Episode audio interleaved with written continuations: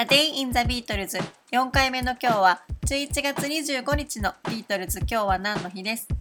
この音声は2018年の11月25日に収録した内容をもとに2019年の11月に再録しています。1965年の10月にビートルズのメンバーにエリザベス女王から MBE 勲章が贈られました。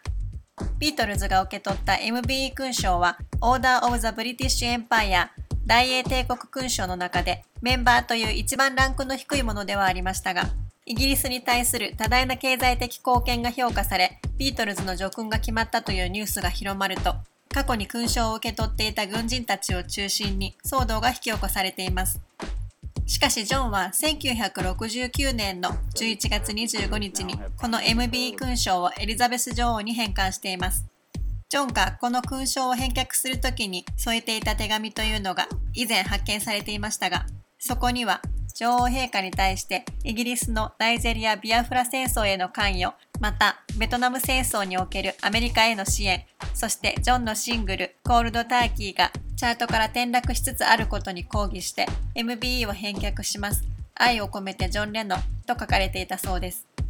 この時まだジョンは20代でしたが、ミュージシャンでありながら政治的な主張をするということは、当時なかなか難しいことだったのではないかと思いますが、そういった主張をしつつ、さらにユーモアとジョークを忘れていないところがジョン・レノンらしいなと感じます。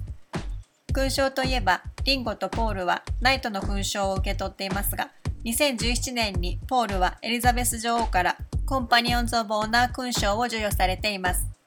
ポールは音楽における長年の功績が認められ、選出されたそうで、おととしの6月にイギリスのバッキンガム宮殿で勲章を受け取った時、ポールは、この大変な栄誉をとても嬉しく思っていますし、この週末の誕生日と父の日にこの知らせを受け取ることができて、格別な気持ちですとコメントしています。着実にイギリスの名誉なおじいちゃんになっていくポールから今後も目が離せません。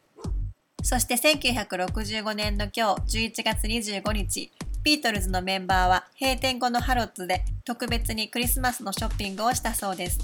どんなものを買ったのかとても気になります。A Day in the Beatles 第4回おしまいです。